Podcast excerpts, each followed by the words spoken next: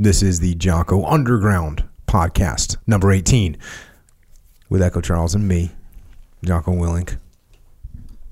Good evening, Echo. Good evening. All right, so I was got asked this like multitude of times, especially I was on the Jordan Peterson podcast a little bit ago, and I talked a bunch about writing, and I also talked about reading, and then obviously read the books for the podcast all the time. Is what's the procedure look like?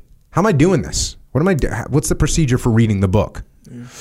So there's also the procedure of selecting a book for the podcast. So I get sent so many books, and then books lead to other books, and then I end up with a lot of books. I get I have a lot of books now, hmm. and I can't read them all because I have more books than I than you know. We only do one pod one Jocko podcast a week, mm-hmm. and I have more books than that. Mm-hmm. So I got to figure out which book is going to be. So the first thing I do is I do an assessment of the book. Look, you know, somebody sends me a book from World War II, from Nam, right? From Yeah. World War One, from the rep, from whatever. They sent, you know, somebody suggests a book. I read about a book. You know, I get the, I'm, I'm doing research for one book, and I pull the string on one of those books, and I find another book, and I look at the bibliography, and I find another book, and it's written first person. So you can see where this comes from. I mean, the, the books, the resources out there are unlimited. I have my default, by the way, my default mode is order it. That's my default mode. I'm going to order it. But then pe- on top of all the books that I order, people send me books. Mm. So first I do a little assessment. I can almost guarantee you I'm going to open it up and read like the first page and see what it see what see how it hits, see how it lands. You can tell you can kind of you get a feeling right there. You're like, "Oh, dang, I'm already kind of sucked into this thing." Mm. then I know this might sound like spoiler alert, but I'll go to the end of the book mm. and see what kind of closing, last couple pages, like where are we at? Where'd this end up? How's this finishing? Mm. And then I'll start like looking through the book in the middle and start looking for how is this thing written? And I'll look for a spot to read, you know, about maybe it's an actual battle maybe it's after a battle but i'll look for something like that. You know i'll be looking for keywords as i'm scanning. I'll be looking for mortar fire right? Sure, i'll be looking for bayonets fixed. I'll be looking for mm. stuff like that to find out what yeah, and then i'll start reading that section and see how well it's written. And and that's kind of look so many of the books are good so many of the books are great but I can't read them all. And so I got to make kind of a decision based on that procedure right now, right there the opening, the closing, and then sort of a sampling of the middle. And then, okay, so once I decide, all right, we're going in with this book, we're going to do this. I, occasionally, I'll misjudge. I've probably misjudged five books so mm. far where I read the opener, read the closing, read a middle part, like, yeah, this is legit. And then I read it and I was like, well, you know, I got, let's say, 42 pages into it. And I'm like, no, I misjudged it. Put it on the, put it on the other pile. Mm. Are you at liberty to say which ones those were? Or Uh, not really, but n- none of them were, no one sent me a book where I was like, oh, this is good. No, it actually, right, no. like their book? Or yeah, no one, like no one's done anything like that. But I've definitely had books where some historical. book- I can. There was one book that I read that I really wanted to do a certain subject, and I got a book that seemed like it would be right, and I invested probably. 50 pages into it kept waiting for it to and one of the key components was it was a it wasn't a first person book mm. so it was an account, right? It was a historical account, which we've done some historical accounts. But, but if if there's enough first person accounts in the historical account, then it can be used. This one didn't have really much for first person, no quotes, you know. Mm. Lance Corporal Smith mm. said, boom, and you got two pages of dialogue from Lance Corporal Smith getting it. You know what I mean? So Yeah. that's so I've I've that's been a couple that I've walked away from, you know, midstream. But mm. generally I do pretty good. Generally I, I do a pretty good assessment. And so then what I do, then I read the book. When I read the book the first time, I'm go I'm reading the entire thing and I'm, I'm anything that's cool, good, impactful, meaningful, lesson, high I mean, I'm highlighting. I have orange highlighters, by the mm-hmm. way. Yellow too light. Orange is good. I understand. So I go through with the orange highlighter, read it, and I'll some some books I'm freaking highlighting all kinds of. I mean, it gets. So I have to control myself sometimes mm-hmm. and pull back a little bit because I can get crazy with the highlight, and then I'm thinking, I'm just going to read a freaking audio book here and just read the whole book? Don't want to do that. So I I'll highlight it, and but sometimes I am highlighting whole pages. Sometimes I've just got two, three, four pages of a battle scene that's epic, and I'm like, "Yep, I'm reading this whole thing. That's all there is to it." Mm-hmm. So I'll highlight the whole book. Then I kind of think about it, and um, as far as the podcast goes, as far as the podcast goes, then I'll, then when it's time to record the podcast, then I go through it again, and I go and I have these red pens, these red like fine tip pens, and I'll outline and mark up exactly what I am actually going to read on the podcast, and then arrows that lead me to the next section and areas that I'm not going to read, and so that's how I end up doing that and I have like little marks for notes if I've got some note about something or you know they mention a general's name and then I got a note in there. I use a bunch of stickies and all this crap. But there's still something that's that's that I have learned I would say about reading. And it's been primarily from doing the podcast which is how I'm actually reading the book. And I think I did this before, but I did it subconsciously. Now I do it consciously. When I'm reading a book,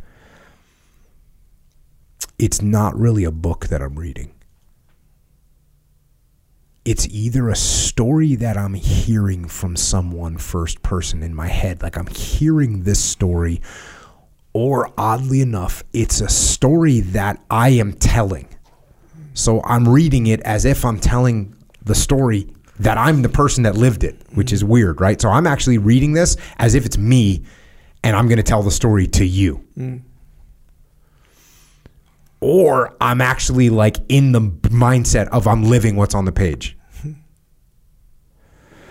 So that's to me is how I am really connecting with what I'm reading is I'm I'm in that frame of mind. I also read, and I know this this actually is not good. I read at the speed that I talk just about, mm. which sucks because it takes me a long time to read stuff. Mm. But that means that it when I'm reading it, it's like someone's telling me a story, or it's like I'm telling someone a story. So it's more engaging for me in my brain. Mm. And then I have the overlays, right? I have the the the conscious and subconscious overlays of extreme ownership of cover and move and simple and prioritize and execute and decentralized command and dichotomy. So I've got those overlays, and so those things are I'm I'm scanning for those things. I'm looking for them, or I'm not consciously looking for them. Like, oh, that's cover and move right there. Oh, that's you know, oh, that's a simple plan. That's going to work. I, I'm doing that, so I've got that additional overlay, that additional context to what I'm reading. Mm. And I'm also looking for outliers. So I'm looking for things that don't match up with my theoretical principles. Uh, I remember when I read one of Tilt's books, and he split forces, and I was like, "Dang, I don't know. This doesn't sound like a good." idea. And and I asked him on the podcast. I said, "You know, I'm I I, I felt weird asking him, right? Because I'm like, eh, it's Tilt, bro. We don't want to mess with. Tilt." and I said, "Hey, Tilt, you know, here you are. You're going in this jungle situation, and you split forces." I said. I was like, I was like, you know, I always kind of thought it was a bad thing. He goes, it's the only time I did it, and it worked out horribly. and I was like, yes. Thank him. Look, you sometimes you do have to split forces, but you have to use caution when you do it. So I have that context of what I know, what I believe, then the outliers from what I know and what I believe. And and when I say what I believe, th- that means it's what I believe, but I also realize that books can present questions to what I believe, which is awesome. Because if I get a question to what I believe, that's a positive thing because now I'm going to either learn more about my belief being correct or maybe my belief is incorrect and I'm open minded to that and I actually want it. So I have those overlays, and then I have the overlays of when I'm reading how things fit together that I'm reading. And this is on multiple levels. In the book itself, when you're reading in a book, you got to remember that that's a complete world, right? And that page, that section that you're reading is connected to everything else that's in there. And sometimes we get because you're you're detached from it and you turn the page, it's like we're not thinking about that anymore. So I consciously am thinking about, hey, this is actually happening in the context of this whole entire book. Mm. And then how does this whole entire book fit in the context of other books about this particular battle, this particular war, this particular situation, war in general? How does it fit in? How does this compare to the whole world? What's going on in the world? And then how does it compare to my world? What I've been through, what I've experienced, the knowledge that I have or don't have. And and what I'm looking for, obviously, what I'm looking for is trying to find lessons, find new lessons, possibly relearn lessons that I've already learned learned or reinforce the same lessons. And then all of this provides me with perspective so that I can more holistically understand human nature. That's what that's what I'm doing. That's what we're doing. And you know, there's a there's speaking of books, I was just reading a book and there's a quote in there from Otto von Bismarck, who's a German chancellor for three wars and he's always he's always in these pictures with these kind of uh, militaristic general uniforms on, you know, with the shoulder gold shoulder pads, the big all that stuff. I mean, he was like a reservist for a few weeks or something. he was not, he wasn't like, and he, apparently he was begrud- begrudgingly a soldier for a very short period of time. But you know, once you're the chancellor, you're like, you know what? I that want that freaking general outfit. Well, there's a uh, there's a book by B. H. Liddell Hart, who's a whole nother. We have a whole we have a whole library of books from him that he wrote. He was a really uh, profoundly impactful British military soldier officer, fought in World War One, wounded, uh, sent back, sent back again. I mean, just he, he he's went through a lot, and he had an incredibly fluid mind and incredible understanding of military tactics and I we haven't even broached it's one of those things where there's a couple books right now I've got in the waiting that I'm wait that I I'm like hey when I open when I go on this it's gonna be it's gonna be it's gonna take four five six seven podcasts to do Damn. and so I've got some of those books in the waiting right now. B.H. Liddell Hart is one of them. Um, but the quote is that I'm getting to that I was reading in his book today. Fools say that they learn from experience. I prefer to profit from others' experience. So what does that mean? That means read. That means put yourself into the situation in the book so that you can learn from other people's experiences and you don't have to go through it yourself. So there you go. A little bit on reading. Yeah. Seems like that extends to essentially listen, right, to others. Cause Yeah. So, so I tell my kids like a little, I don't know, what do you call it, mantra? I don't know, whatever it is. what are the three thing, three things that make you smart? Listen, read, and Rest. Can't listen and read and not rest. You gotta rest. okay, fair enough. Um, actually, it's sleep. So the three things that make you strong are working Eat. out, eating good food, and resting. Things that make you uh, smart, Smart. is listen, read, rest, sleep. Sorry. Anyway, this is a thing I made up with my kids. I'm sure that look, it's not perfect, but I wanted them to sort of remember it. So when I ask them it, they can kind of recite it and understand. You know. Yeah, there, there, there's. I was trying to think of what you're missing, and and it didn't. At first, I was like, "Oh, that, that's legit, right? Listen, read, sleep. That's really good." Um, and then I thought, like, honestly, I, I started. thinking, What about math? Right? Like, I, Yeah. I literally thought, like, what about math? Yeah.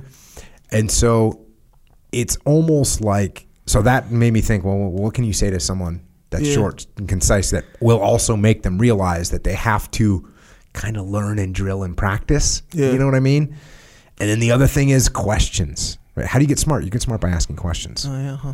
So those are good. I like. I like. Those are good fundamentals for your kids. Yeah, they're very good fundamentals. You get a very good grade on your fundamental concepts for your kids on those two factors. Solid. Yeah, I felt like listening is one of those ones where it's essentially you're learning from others. And what I Mm-hmm. had in mind anyway was listen to your parents, listen to your teachers, you know, that whole thing. Mm-hmm. I liked asking questions one for sure, which Yep. kind of brings you back to listening because once you ask, ask the question, you better start listening kind of a thing, I guess, now that I'm trying to analyze it. But yeah, felt pretty good about it, I guess. Yeah, it's a good start. We'll say that. Like, and I don't mean that even in a even in a in a Condescending. condescending way. Yeah. I don't. I mean it's like a legitimate good start. yeah. How do you say good start and and have it not be condescending? You just need to say that's a really good start. I don't That's know. a, you know what? That's a great foundation to build upon. Even that is a little bit Yeah. negative, right? Yeah, most of them do, especially if you're paying attention to the idea that it could be condescending. yeah, They all seem pretty condescending. Mm-hmm. Okay. Even when you're like, I, You're just gonna have to I take like my where word you're, for it. I like where you're going with that. Like you know, even a- that, it's like It's a good solid start you got there. just give them the full. Whenever I tell. Dave good deal, Dave. Yeah. Whenever I tell Dave that he that I'm, he'll ask me like, "Oh, how was that?" And I'll be like, "Oh, solid." He, thinks that I'm. He thinks I'm. You know. Yep. He thinks that's a that's a C. That's a C plus. Yeah, and it, I told you this plenty of times. In Hawaii, solid means good. It's like Yeah, excellent, yeah, essentially. solid, yeah. bro, that guy's solid right there. Yeah. Or or that was a solid job or whatever. It means excellent. Just a subtle difference. Yeah. Well, apparently in Carlsbad, Carol- from California, it means like marginal. barely acceptable in a vague way. Um, that's interesting how you like. You know, and you know what? Honestly, he's right. With in some cases, like if somebody does a bad job, and I don't want to make them feel uh, self conscious, which is gonna which is going to worsen their performance, right? I, they might say, well, "How was that?" I might be like, "Oh, it was, solid, man. It was solid." But uh, no, even less than that. They might be like, "How was that?" I'd be like, "Oh, it was solid." So I'm, I'm I am doing what he's talking about. But usually with the context of Dave, I'm like, oh, that was solid, meaning Hawaiian solid. right on. Good. I mean, not like perfect, yeah, but yeah, it's not perfect, but it's freaking legit. solid. You got to just say legit. You got to say Yeah, legit, right? legit. Essentially, because solid is that. It's kind of like, hey, no one's gonna fire you for this job that you did. It's kind of like the uh, kudos for a job done. It's like that, Oh, not even the well done. not the well done. It's like done. You, hey, you did the job, man. You get know, kudos for a job done. I don't know. I heard it once on a show, but I don't know. I don't know what kudos technically are either. Um, you you get like um the human nature element, like it makes you understand human nature to read all these books and stuff. I always think of um like while I'm listening, I always think of like the time frames, you know, and if it, and especially the Iraq guys, like where the where their the stuff that they went through was during the time that I was alive, and they'd say the date, and I remember like I remember exactly what I was doing on that time at that mm. time on that date or whatever, and I get to realize like. And you were doing this while I was freaking here at home watching this show or whatever, and so it puts that into perspective, and it almost gives me like a, a little like a like a weird, almost like a GPS location of where I am, you know, in this whole freaking thing. In the context. In the context, exactly. It's weird, man. But yeah, man, it's crazy. Cool. Check. Check. Um. Well, we do have questions some questions. from the interwebs. All right. First question. The situation is that I'm a troop commander with three team leaders reporting to me. I've committed to building relationships with my troopers, trying to maintain the balance in the dichotomy. So, or so that I can be more effective leader. This has paid off many-fold the effort that I put in. I'm getting better at tailoring my interactions with individuals with results in stronger relationships. My question is, once I've d- delivered my message to the entire troop, how do I then give more tailored delivery to individuals or groups without circumventing my team leaders? One of my goals is to help my team leaders reach their highest level of growth and development. They're all high performers, but one has some very old school attitudes about how his style will not be changed because of some sensitive people. I would like to help them understand their team members' personality types and tailor their message delivery accordingly. How should I approach this?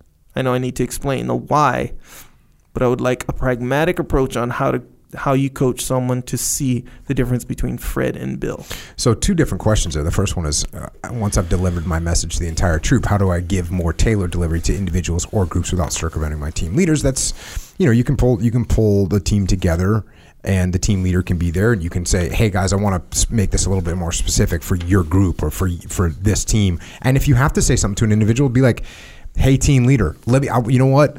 Hey echo let me talk to fred over here. I just want to make sure that he understands his role. Yeah. you know and you're not circumventing. You you don't want to do that all the time and you shouldn't need to do it all the time because if echo's doing a good job as a leader there's there's most of the things you're going to communicate in an effective manner that the team understands. Occasionally, I might be like, "Hey, Echo, I need to talk to Fred since he's on the sniper rifle tonight. There's some specific rules of engagement. I want to make sure he understands." And you should be like, "Yeah, I got it, boss." So as long you know, Leif and I talk about this. I would if I needed to talk to Leif guys, Leif wouldn't be like, "What are you doing talking to my guys?" Mm. But I wouldn't do it all the time because then you are undermining. Right. right. So there's a balance there that you gotta you gotta handle. So that's the first question. How do you do it? You have good relationships, and when it when it's appropriate, as as infrequently as possible. Right? We don't want to do it all the time. We want to do it as infrequently infrequently as possible. We do go and talk to troops directly. That's this shouldn't be a big factor. So that's part one. Part two, the thing is like you got the guy who has put the put the stake in the in the ground that says I'm not going to change my style of leadership because of some freaking sensitive person, right? So we already know this person. We are, we already understand what this individual, you know, where they're coming from. We we know this this archetype. We know it. So here's what we go um, relationships right relationships for the team leaders are paramount as you have indicated relationship with the old school dude is very important. He already put a stake in the ground like i just said right? He already put a stake in the ground. Look i'm not changing for for these you know sensitive people. Back in the day we didn't we didn't cater the message to some you know wimp on the front. No that's what he's saying. So don't attack that. Don't attack that. Don't say, you know, times have changed. Mm-hmm. Things are different now. You did, you, you know, there's, you need to make some adjustments. All those things are not going to be functional. They're not going to create, they're not going to help build your relationship. Instead, your approach should have the undercurrent of, hey, you've been doing this for a long time. I'd like to learn about how you do your management. I'd like to mm-hmm. learn about how you interact with the team. And one thing I can tell you can almost guarantee he's not quite as old school as you think think he is, right? A lot of times people that act all gruff, they're actually better leaders than you think. And it's a little bit of an act. That could be, could also not be. Uh, but regardless, do not try to coach him directly. That's a fail. He will freaking organ reject your advice, right? It will be organ rejection. You have to take the indirect approach on this. So the question was like, how, how do you, how do I, how, I would like a pragmatic approach on how you would coach someone to see the difference between Fred and Bill. I would start off by, again, humbly being like, you know, I notice how you handle your team. You know, how do you, What's the, how do Fred and Bill seem like they have different personalities? How do you how do you communicate to them? And you know, and he might be like, "Well, you know, I'll just tell them the same thing," and you go, "You get the same responses from both those guys, huh? Even though they're radically different." Mm-hmm. And he'll be like, "Well, well, you know, actually with Fred, you know, I got to be a little bit, I got to, I got to give Fred a little bit more ownership, whatever he's going to say, or maybe." So you might reveal to him what he already does. He probably does things. If he's a team leader, he's probably doing things that he doesn't even recognize. He doesn't he doesn't really pay attention to it. And maybe there's a chance that he does start to recognize that he needs to be treating them a little bit differently. But it comes from you asking him questions not telling him what to do, but just exploring how he handles it. And when you explore how he handles it, he is exploring how he handles it. And maybe he doesn't handle it optimally. And the first time that you see that he doesn't handle it optimally, if you, you know, then stand up and bang your fist on the table and see, I told you those old school ways don't work. Don't do that. In fact, if you can get away with it, you don't even call him out on it. You just let him see it and then you back away. You let him see it and then you back away. because that way you're going to allow him to improve. And you're going to allow him to improve himself. And that is much, it might sound inefficient. Now, that's the big thing. Everyone thinks this is going to take forever. Yes, it is going to take longer, mm-hmm. but it's going to be more effective than saying, Echo, the way you treat your team, you, you're not you're not doing a good job from a leadership perspective. Cool, that's great. You're not going to listen to anything else I say. You're going to fight it. You're going to resist it. You're going to be mad at me. It's going to mm-hmm. take months to repair a relationship. It's a disaster. But if I subtly ask you questions and you start to identify things that you could do better, and you see them for yourselves, and then you start taking action on those things, that is going to be faster and more efficient than the direct approach. Ask earnest questions, build relationship, don't fight against his ego. Let him reveal the truth. And he doesn't even have to reveal it to, to you. You can just let him reveal it to himself. That's optimal. And take your time. This is a campaign. He's not going to change overnight. People don't change overnight. So that is the initial uh, approach I would take with this individual. That doesn't surprise me because it's funny when you say like you know say you know say something or ask questions and then kind of back away. Mm-hmm. Like you know obviously I I think I'm maybe sensitive to it with you or whatever. But yeah, anytime like you're giving me some advice or I'm asking you questions that I don't know the answer to or whatever. Sometimes it does take just talking through it mm-hmm. for me to just realize it. Okay. Yeah. And sometimes, yeah, you most of the time you, I mean, with me, you usually just give a look as if to say like, do you hear yourself like talking? There's your answer kind of a thing. Like the answer sort of becomes obvious or whatever. But yeah, when you ask like just little subtle questions, not conf- confrontational, nothing like that, just like little questions to kind of tease out all the information or whatever, it kind of reveals itself. Because I think that well, me anyway, I'm sure I'm not unique in this way where when things roll around in your head, you have all these little biases that you don't know about, all these little like frame, frames that you're looking at things through and they and they just they're just so inherent to you that when you do say them out loud, you kind of have to take take into account, okay, other people can hear this and how am I sounding right now? And then when you give me that look, it's kind of like, okay, I can kind of mm. interpret how I'm apparently sounding right now. He- he- Here's an important part of this whole thing that I didn't mention yet, and you just made me think of it. When you do this, it's not an act. Mm. It's not like, oh, I'm going to act like I can learn from him. Yeah, no, yeah. you need to actually say to yourself, look, this guy's been doing this for a long time. He's a team leader. He's got things that he knows that I don't know. He's got an approach that I don't understand, and I need to understand it better. Yeah. You can't go in there like, well, I'm going to play a little mind game with this guy. He'll see right through it. You go in there, you earnestly humble yourself, and you start to ask real questions. It's not a it's not a scam. Yeah. It's real. Next question. What advice do you have for couples that venture into business together, especially when they conflict on decisions or priorities? What's the best way to communicate priorities in business? I want to find more I want to find more productive ways to have discussions so that we don't stress each other out all the time. As a wife, I want to be supportive and helpful. As a partner in his business, I want to do the sorry, as a partner in his business, I want to do the job he asked me to do. I also don't want him to feel like I'm undermining him. Okay. Um, number one, detach. We have to detach when we're dealing with family more than any other situation. Because we get super overload emotions when it comes to dealing with family. So you have to be able to detach. Does this mean you're cold? Does this mean you, you know, aloof? No. It means you don't get freaking wound up with your emotions. That's number one. Number two, you got to climb the ladder of alignment. When you two are talking about what the priorities are, whatever the business is, whatever the business is, do you think that one of you doesn't want to have a profitable company?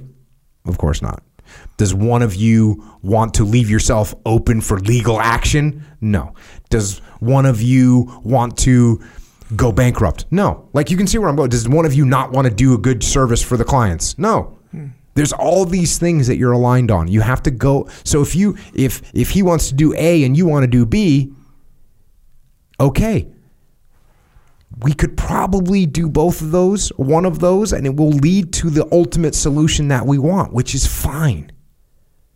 Which is fine.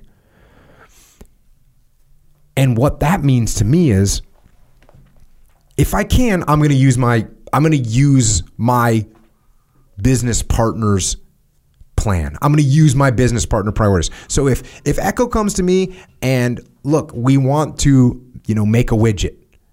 And Echo's like, we should use this type of plastic to make the widget. And I think we should use this other type of plastic to make the widget.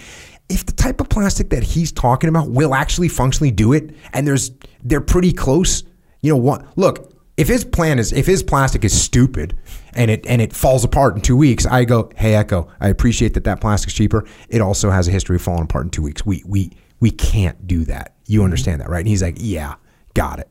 But if mine, you know, my plastic cost, you know, three cents left less, and his plastic cost three cents more, and he's like, we should use this one because it's better. It's three cents. You know what I'm gonna say? You know what, Echo? Let's go with it. I want to use my business partner's plan. I want to use my subordinate's plan. I want to use my boss plan. I always want to use someone else's plan. I always want to use other people's priorities. So what that because that allows me to get aligned and try to me trying to fight them for alignment. Then we have to separate our egos from our decisions. We have to set, separate our ego from our priorities. Because if Echo thinks that this thing over here is the most important and I think this other thing is the most important, I need to step back from my ego and be like, all right, which one of these is actually most important? And if it's what I think, then why am I not able to articulate that to Echo? Maybe he sees something that I don't see, and I need to open my mind to that, which once again demands that I put my ego in check because we both want to get to the same place. That's what we want. Talk about the overall goal. Right? Talk about the overall goal. This is alignment. Once again, what are we trying to accomplish in the big picture? Not just with this project or that project, but what are we tr- actually trying to get done? And then do these priorities that we're coming up with, do they support that long-term strategic goal? That's what I'm going to do. So, let's try detaching. Let's try putting our egos in check Let's try if we have to. Maybe you got to give a little ego massage, right? Maybe you got to make the maybe you got to make your husband feel good about this and maybe you got to do that. It's okay. It happens. It's not just it might it might sting more cuz it's business and it's your husband and you don't want to have you I shouldn't have to do that. Guess what? It's even more that you have to do that. Back and forth. So, put the egos in check align at the higher level. Don't worry about being aligned on the little lesser issues. Make sure that you're aligned on the big issues. And if you're aligned on the big issues, you and you can put your ego in check, then you and you ask earnest questions, you can get to the best idea, the best priority, and the best plan. That's what I got. And I think you're I'm actually in this position. Not as the wife, obviously, but my wife works with me on some things. what I noticed, and this is good advice for me, and I and the reason I can be like, dang, that's good advice, because you know how like when you work with a regular person who's not your family member or whatever, it's like I'm not saying you're never going to take things personal, but probability wise, you're going to take things less personal from them mm-hmm. versus like your, especially your wife. Let's face it. Generally speaking, so if when my wife tell asks me, "Hey, did you do this thing?" because this person is continuing to ask me about it, and I say, "Oh man, not yet," and then she goes, "Why not?" From a normal coworker, I'm gonna be like, "Oh man, okay, I'm gonna get to it or whatever." The probability wise, but from my wife, I'm gonna be like, "How dare you ask me? Why not? I'm busy." You know what I'm saying? Because I'm not. I'm not like like the idea that my wife is telling me what to do or bossing me around or ordering me around is way more at play. And maybe I'm an individual in this. Maybe I'm alone on this. Maybe I'm not. But it seems like it's more at play moment to moment. The reason it's more at play is because you're supposed to be a team with your wife. So when yeah. all of a sudden you're getting the yeah, you yeah, know, yeah. you're getting smacked and with I, a why not. And I know her tone. Then it yeah. So she's coming at you. Coming at me. So so because you're more used to the teamwork aspect when it f- starts to feel like it's less teamwork and more accusations yep. we get defensive yep and then it's a, and it can be a two-way street i'm saying it is but i'm saying it can be if you know if i didn't do something that she obviously put on my plate business wise and mm. i didn't do it there could be a, a significant probability that she may have took that personal. Like he just ignored what I asked him Mm. to off, do. yeah. You know, yeah, blew me off. Like don't like doesn't what I say mean anything? Kind of a thing. It's it's easier to take personal. You know. So now you got this circle. You know. If you don't pay attention to these Mm-hmm. kind of things, and that's what I felt like. I was wondering why, like, you know, they're like, hey, if you get in, you know, you work with your wife, it can be dangerous and all that. stuff. I'm like, no ways, man. Well, me and my wife knew each other before we were even dating. We're friends. We know how to handle this kind of stuff. And just right away, I was like, what the hell is up with this chick right here? Telling me what to do or whatever. But, and then when I looked at it, and granted, I sense the tone. Right. I know what you mean. I know what that tone means. I've known you for freaking 25 million years. I know what that tone means. But if I can just kind of ignore the tone and just listen to the, the, the Mm-hmm. Content, If you can which is- put your ego in check, because that's you- what it is. yeah, that's exactly what it is. It's ego. And how you you just said it might sting when you do it. I can I can attest to that one right there. But it it does get more uh, effective and sustainable. Going into a conversation with the idea in your head that you're probably wrong Yeah. is so valuable in conflict resolution. Yeah. And this doesn't mean that you secede the the position, or it does sorry, it doesn't mean that you cede the position. It doesn't mean that, that you know if Echo thinks something, I go, okay, Echo's probably right. That doesn't mean I just go, yep, Echo's right. We're going to use the cheap plastic that blows up in two weeks, right? When I go in there, and go, hey, Echo, why do you want to do this? And you're like, well, because it's so much cheaper.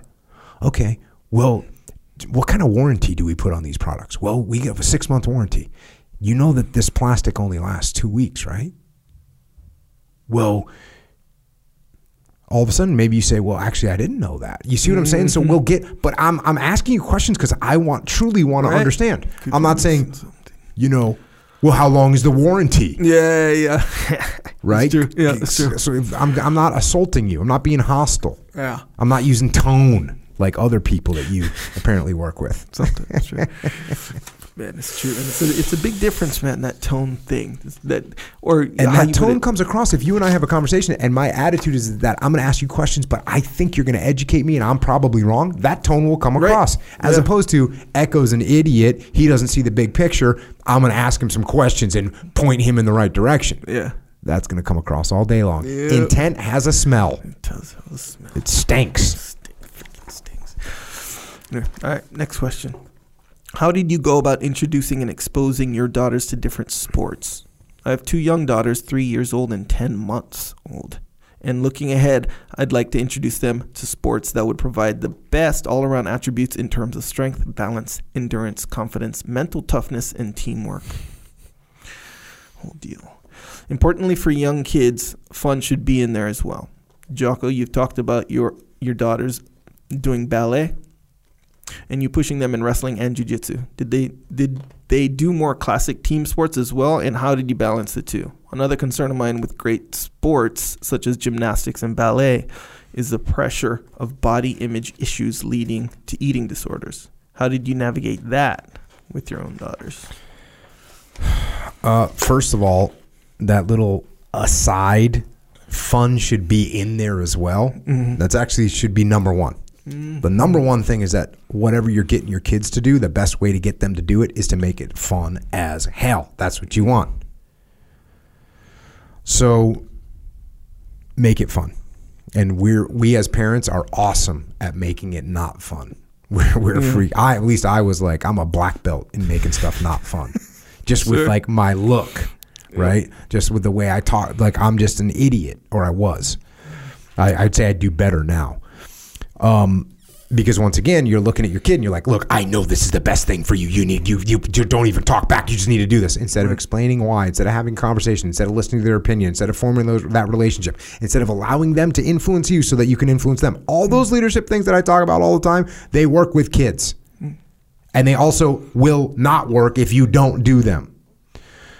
So, yeah, I think it's a great call to get them into a bunch of different sports. And that's kind of the modern literature says play a bunch of different sports, just don't play one um, and make it fun. I'll tell you what, the winning is fun.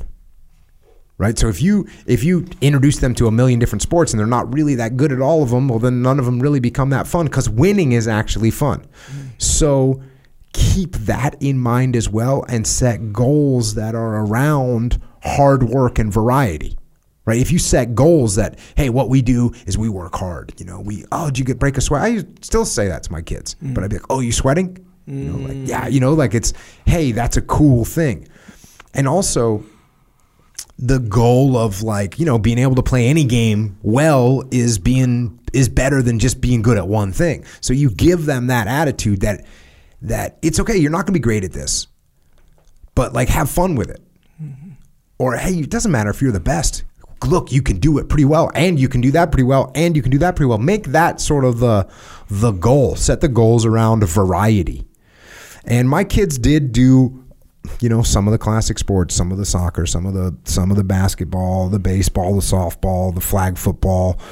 Um, but i really did i pushed wrestling and jiu-jitsu and muay thai and boxing and you know that was that was what i was into. That's what i see as the most important things in the world so they you know they should do it. My daughters yes did get into gymnastics one of them into gymnastics which was followed by cheerleading which those two are closely related. The cheerleading that I'm talking about isn't the school cheerleading with the pom poms. The cheerleading that I'm talking about is like a team synchronized gymnastics event. Yeah. So that's what my middle daughter did, and yes, my oldest daughter was was ballerina style, and both those things, gymnastics, the cheerleading, the competitive cheerleading, and the ballet, those are freaking really, really hard things. Um, you know, obviously the gymnastics part, the things that you, the skill sets you learn in there are awesome. The and gymnastics, you know, when you're doing this type of cheerleading that my middle daughter did was you're doing flips and all that kind of stuff, back handspring, all that stuff, splits and all. So and not to mention you're lifting other people. So they were good sports for them. The ballet was definitely hard. It's actually psycho. Uh, there's there's a psycho aspect to ballet, which is you, you, my you know my daughter that did ballet, she would have you know feet issues and shin issues. You know you're doing you're up on point. Your feet are getting all gnarled up. You get shin splints. I remember I used to roll out her calves with like one of those massage things and. You know, she would just be in agony, and then she'd get those freaking shoes on and go back and do it again. You know, like it's it's hard, but very disciplined. Teaches a lot of discipline. Now, the body image thing, for sure, is something you got to watch out for. Um, because in those sports, body image, the way that the girls look, is they're all looking at each other. They're wearing the skin tight outfits. Ballet is is very focused on that, and ho- I know it's changing somewhat now, uh, but there's still some old school instructors. They're all looking at each other. You know, you can go and read, you know, about uh, girls, women, and in ballet. It can get pretty psycho. So you do have to pay attention to that. the the The body image for girls these days is can get really really psycho. It can be there for boys too, I guess, but it, I don't even think it's close to be to what it is for females, for girls uh, you know the Instagram, the the what's it, photoshopping of all the pictures, and everyone looks perfect, and it's a, a nightmare for girls. So for me, with the athletic part, with the gymnastic part, with the jujitsu part, with the ballet part, and then that comes in with eating. So all those things that you want to address, for me, it's addressing them not on how you look but on your health, right? We're eating good foods not because you want to be skinny, but because you want to be healthy. You're working out not because you want to be skinny, but because you want to be strong. You're working out not because you want to have a six pack, but because you want to be flexible. So it's that focus that you put on. Uh, I think is the best the best way to handle it. Um, you can definitely again, it's one of those things where you're talking to your kids, you know that they shouldn't be eating a donut. And it's really easy for your intent to be when you when you for your intent to come across. You don't want them to eat a donut because you don't want them to be fat. And it's really easy for them to think, "Oh, this is my own dad telling me I shouldn't eat a donut because I he he must think I'm fat." Mm. So you got to be very careful with that, and that's why you got to focus on. Hey, donuts, that's not good for you. That's not healthy. That's not going to make you strong. Look, most people want to be strong, right? There's not too many people that have a goal that I want to be weak. You know, not too many girls are like I want to be weak. Now, now there are girls where added muscle, they don't want it. You know, this is when you run into the major body image problems. I don't want to I don't want to be strong. I just want to be skinny. And you really have to watch out for that. And and what I would recommend if you start going down the road of gymnastics and ballet, and really, I think um, I don't know if there's any books on this subject for the body image thing for girls, uh, but I, I would definitely look at what what a professional person would say about this. I think I got pretty lucky. You know, when you get someone that's into hardcore ballet or hardcore gymnastics, it's pretty easy to go down that road. And, and then you add on top of that the the um, Instagram and all this other stuff, the pressure. It, I think it's wide open. There's a really easy path to go down for having body image trouble as a as a girl. So I would talk to and read about it and research and make sure that you you get some advice from professionals in that category because I don't think I'm qualified to give it. I can tell you what I experienced, and and you definitely will see. You will see. Look, if you got two girls, you will see some of their friends guaranteed are going to be bulimic. They're going to be, you know, counting calories when they're freaking five, you know, eight years old, and it's going to get crazy. So you have to watch out for it. Um, I think it's one of the scariest things out there. You know, when you see um, kids with with anorexia, for instance, it's it's a nightmare. And and imagine the um, the mental turmoil that you're in when you when you are going to die from not eating and yet you don't eat. I mean, it's a it, it can be fatal in many cases.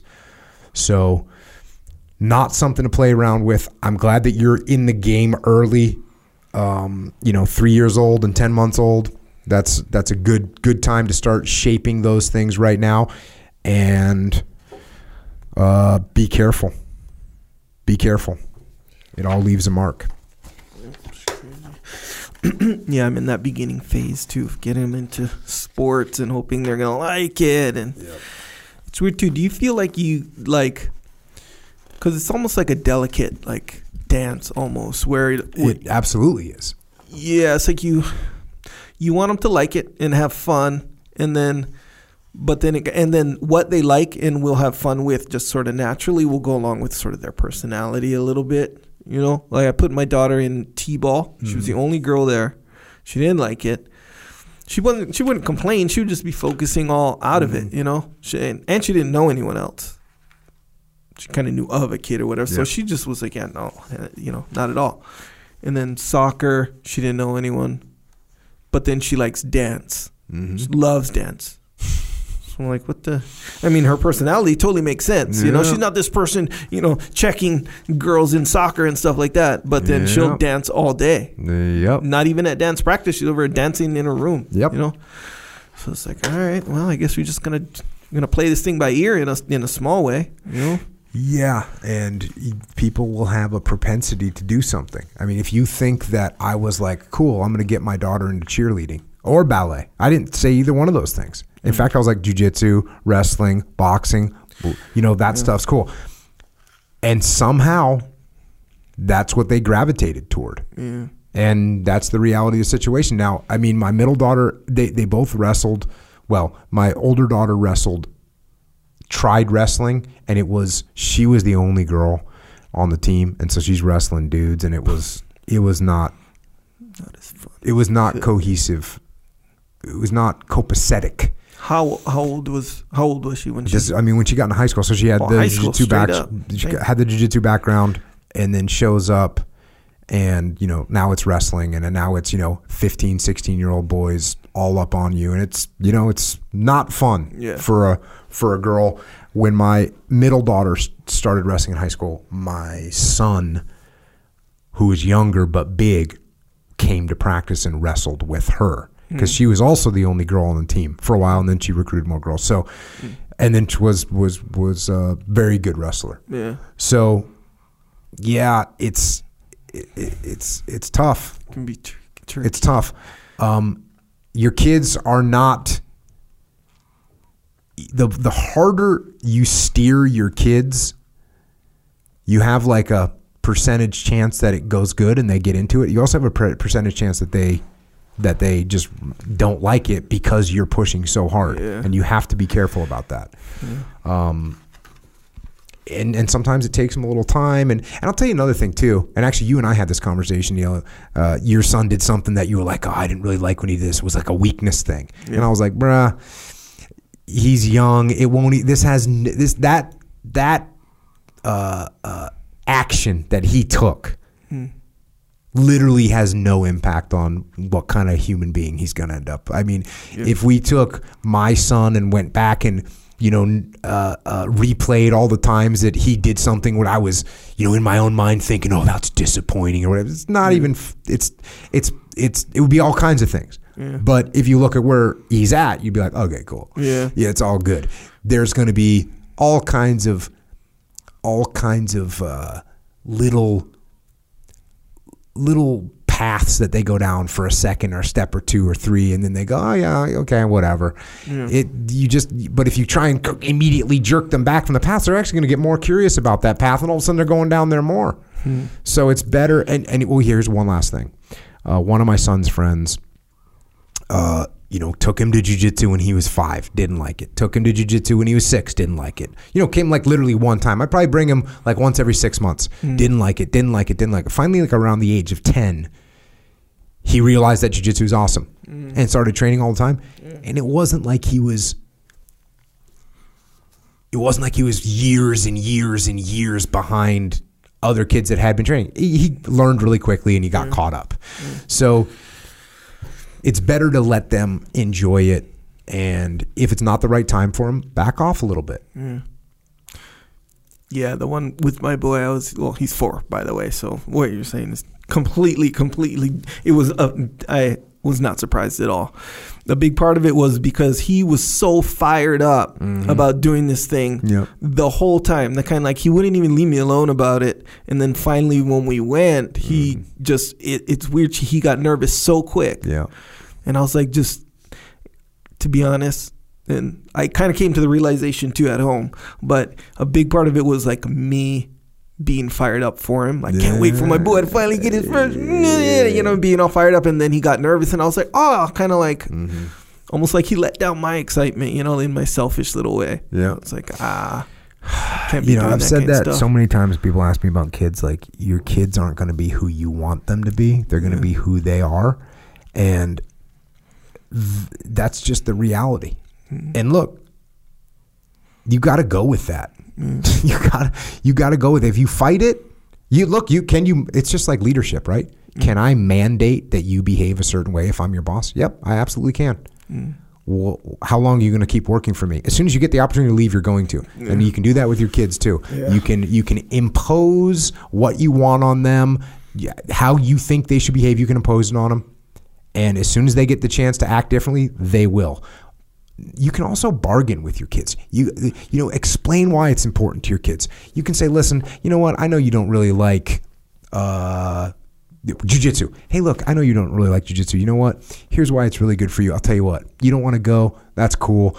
Um, let's just go twice a week just so you have some basic self-defense. Because I don't want you to ever look. I'm not going to be around all the time, and I'll take care of you if I'm around. But there might be some times where I'm not around, especially when you get a little bit older, and I want you to be able to take care of yourself. So if you don't want to do jiu-jitsu, that's fine let's just do it twice a week so that you have some basic skills. So there's an example, and you could do that with any sport, right? Hey, look, I know you don't like baseball, but guess what? Hand eye coordination is extremely important for a person, for anything that you're going to do in your life. Hand eye coordination is very important. And did, baseball is outstanding at developing hand eye coordination. So if you don't want to do baseball, I get it. That's cool. Let's just do it in the season to make sure that you have the skills and you have good hand eye coordination. And you could say that about anything, right? Mm-hmm. Soccer, you don't like soccer? Hey, that's cool. I get it. Soccer's really good for your cardiovascular system. You know what that is? That's your heart. You want to have a strong heart. So you can explain things to kids and they go, you know what? Okay, cool. Mm-hmm. And you might run into a wall where they just freaking hate something. Back off for a little while. Don't make them. You know when uh, when Jordan Peterson talks about exposure therapy, right? I'm supposed to, you know, if you're scared of needles, I bring you in the room. I tell you, hey, when you go in the room, there's going to be a needle on the desk. Go in there, look at it, leave when you want. I don't say go in there and touch it against your will because it freaks you out more. So you peek your head around the corner and you you don't even get in the room. I don't say no, you got to get in the room. I go, that's all good. See, nothing happened. We're cool. I'll see you next week. Mm. See if you can do. See if you can do. You know, see it a little bit longer next week. So you walk them down the path instead of developing you know, a real level of frustration and, and hatred for the needle. And now you're even more scared of it because I forced you in there when you were freaking out. It's, it got worse. Mm. Don't do that. Don't do that with your kids. Check. Next question. I have recently been hired to a job as a frontline leader. I've been here for about five months now. After a month or two of evaluating, I started taking my team, which is three mechanics, two salesmen, a sales admin, and a warehouse manager, through Extreme Ownership, the book, with permission from my boss, the GM. We're going through the book as a team, one chapter per week. We had to take a few weeks off due to the di- different travel within the team, meaning certain team members had to travel. And I've noticed huge changes, both good and bad. I lost my warehouse manager who felt attacked during this and did not accept ownership. Also, the sales admin for other issues, but partially tied to my management. In these losses, we as a team have been hit hard taking uh, taking over their job responsibilities, and I'm reflecting on if I am doing the right things or not. My boss feels as though the changes are positive, but I feel as though I ran these low performers out, and it has caused an issue for everything. What are your thoughts? Stay. What are your thoughts? Stay the course and keep pushing high standards, or or calm down for a while and let things normalize before continuing my push. Yeah, calm down. Calm down immediately. You're not winning. If people are leaving, you're not winning, especially if you are getting people to leave and you don't have the you don't have new hires you don't have people that can step up into the roles and now you're having to cover down and now you're going to drop the ball on different things. Hey look and I, calm down's my immediate response okay? You know when you talk about pushing high standards what's the quote there? What's the quote? Should i continue should i stay the course and keep pushing high standards i never had this this is going to shock people perhaps i never had to push high standards I never had to push high standards. That's not not when I was in the military, not at Echelon Front, not at not at Origin, not at Jocko Fuel. I'm not pushing high standards. What I do is I set the example. I explain why we're doing what we're doing. I explain what the strategic goal is. I explain how we get to that strategic goal. And guess what? The team sets the standards. And they do set high standards because they're on board, they have ownership, and they want to do well because it's theirs.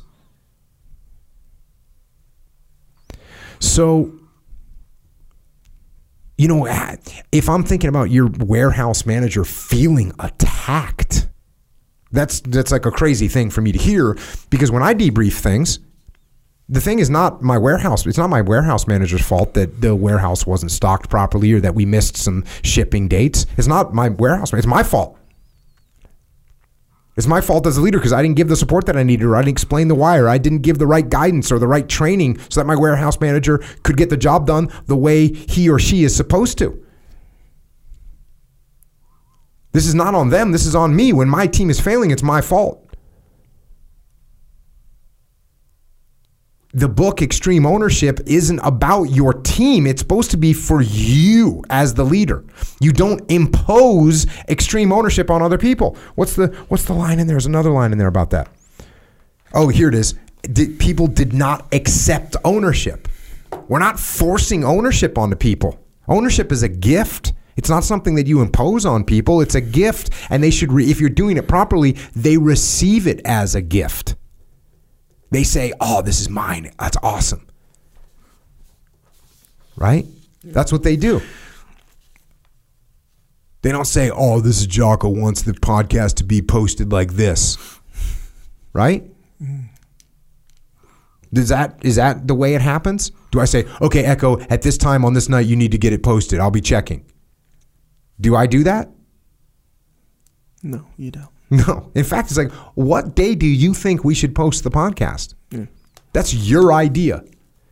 Do you think we should put it out the same time all the time? Yeah, we should do that. That's consistency. That'll that'll be good. Okay, great. Who's making up the standards? Me or you? You are. Hmm. You understand the mission. We got information to get out to people. We want to make it a consistent way so that they can be open to receiving that information at the right times. Good. Yeah, you know what we should do? We should put it out every Wednesday. Okay, sounds good, man. Whose call is that? It's not mine. Who had ownership of that call? Echo Charles. So if we're imposing extreme ownership on people, we're doing it wrong. we're doing it wrong. And you know what? All this stuff, by the way, is my fault. Literally my fault. The first book that Leif and I wrote, we called it Extreme Ownership. And that makes people think we're supposed to take an extreme attitude. And guess what? That's why we had to turn around and write The Dichotomy of Leadership to get people to realize that you can't go extreme. Extreme is not what we're talking about.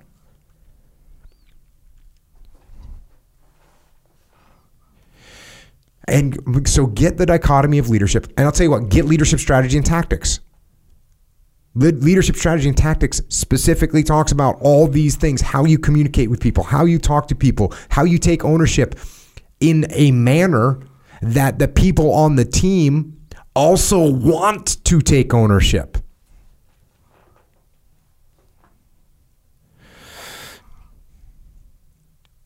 You don't impose extreme ownership on people, you have to lead them to it. And the way that you lead people to it is you start taking ownership yourself. That's what that's what works. So build relationship with the team. Listen, I, I know I'm coming hard at you right now. I know I am. I know I am. Your attitude is good. Your your your desire to do well, your desire to spread this is is admirable.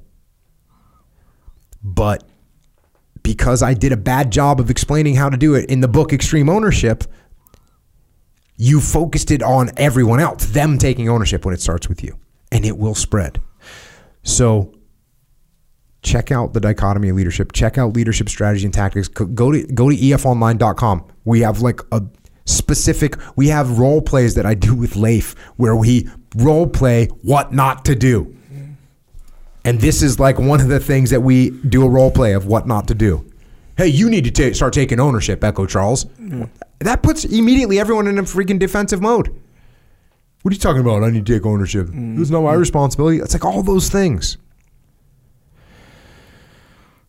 So, yep. Sorry for being a little bit aggro. But I what here's why I'm getting a little bit aggro. First of all, I can't have a conversation with you, which I would love to have, but I want you to immediately take action. Calm down. Let's get this thing back under control. I don't want you to le- lose any more people. I don't want you to have a bad relationship with your people. I want you to win. I want you to win. And in order to win, you got to start using a little bit more tact, a little bit more indirect, a little bit more maneuver warfare to get people on board. You get people on board not with a sledgehammer, but with but with leadership. So let's give that a shot, man. that phenomenon there just yeah just that little element where it's like you meant he mentioned the person didn't take ownership or whatever. Like you guys mm-hmm. funny for interesting. From the mm-hmm. beginning that was always a question. What do you do if the other person doesn't take ownership right? and i i totally understand how that's not as obvious you know? Mm-hmm. But once you kind of hear the answer you're like ooh you'll never forget that where it's never that's never a question. If that's a question that means you're not doing what you're supposed to be doing. So i thought of it like you could almost compare it to like trying to start it like a garden right? Just- plant some tomatoes. And the tomato's not growing. Freaking tomato. It's not the tomato's fault is it? It's probably something you're not doing. I'm not even saying you should know what to do necessarily Yeah. but you have to understand like it's obviously something you're doing or not doing to to make that to, or to cause that not allow that tomato to grow. So what if we yell at the tomato? Will it grow? Negative. You can't yell at it. You can't stretch it. You can't grab the little leaf flower and stretch You it and be like, force it to grow. it." Doesn't What work can you like do? that. You can give it water. Some water, You some can nourish it. I'll even go online, look that, look it up. Be like, what can I do? My tomatoes doing this and doing. I'm gonna, I'm gonna look it up. See what I have to do. Find out what I didn't do, haven't been doing, have been doing too much of, or so whatever. But yeah, you can't force it. No, like at no point can I blame the tomato for not growing. it just can't. It doesn't. ma- You know, it Yeah. doesn't make sense. Doesn't make sense. It doesn't make sense. And and listen, can you get to a point where you got someone on your team, and this is in the dichotomy of leadership in a chapter called When to Mentor, When to Fire. Can you have a person that is a poor performer, that doesn't want to be there, that doesn't want to make the effort, that doesn't have the cognitive or physical capability to do whatever job it is you want them to do, and you have to remove them from that position? Yes, that does happen. In Task Unit Bruiser, we fired two people before we went on deployment. So even Mr. Jocko, Mr. Leadership, there's two people that didn't we we got rid of. All my mentorship and all this other stuff didn't work. All my coaching and training didn't work. All the effort that the platoons put into helping guys get better didn't work. So we had to get rid of people. So it does happen. But it shouldn't happen after a month or two of evaluating and having people leave and that's that's not what we're looking to have happen. We don't want to have people feeling attacked. We want to we want to aim the extreme ownership at ourselves. Awesome. Good luck, bro. Last question. Hey, Jocko, I've been hearing a bunch of great questions from the undergrounds lately, but have ultimately decided to ask a fun one. When are you, when are we going to get a pay per view fight between you and Joe Rogan? Joe Hogan. Also, what advantages and disadvantages do you anticipate due to you learning under Dean Lister, whereas Joe was taught by Eddie Bravo? Keep up the good work, brother. Uh, probably never going to see a pay per view fight a little me and fight analysis, uh, Joe Uh, Rogan, Jocko. Yeah, I don't know. I mean, I've never rolled with Joe. Have you ever rolled with Joe? No, I never rolled with Joe. Um, I'll, I'll tell you what, Joe is a a really good guy. Like, he's a good human being. He's a he's a genuinely nice guy. He's like legitimately just he's just an awesome guy. Um, I've never rolled with him. I know, and although yeah, but legitimately nice guy. He's also a really good athlete, right? He competed in striking. Um, he's a very good striking. He's super fr- flexible. He's been training jujitsu for a long time. He's strong. Um, you know, he he he does good like it looks like Metcon type of endurance work. I don't think he's a big runner, but don't know. He runs. So, dude, he's a good athlete, and he's been training for a long time.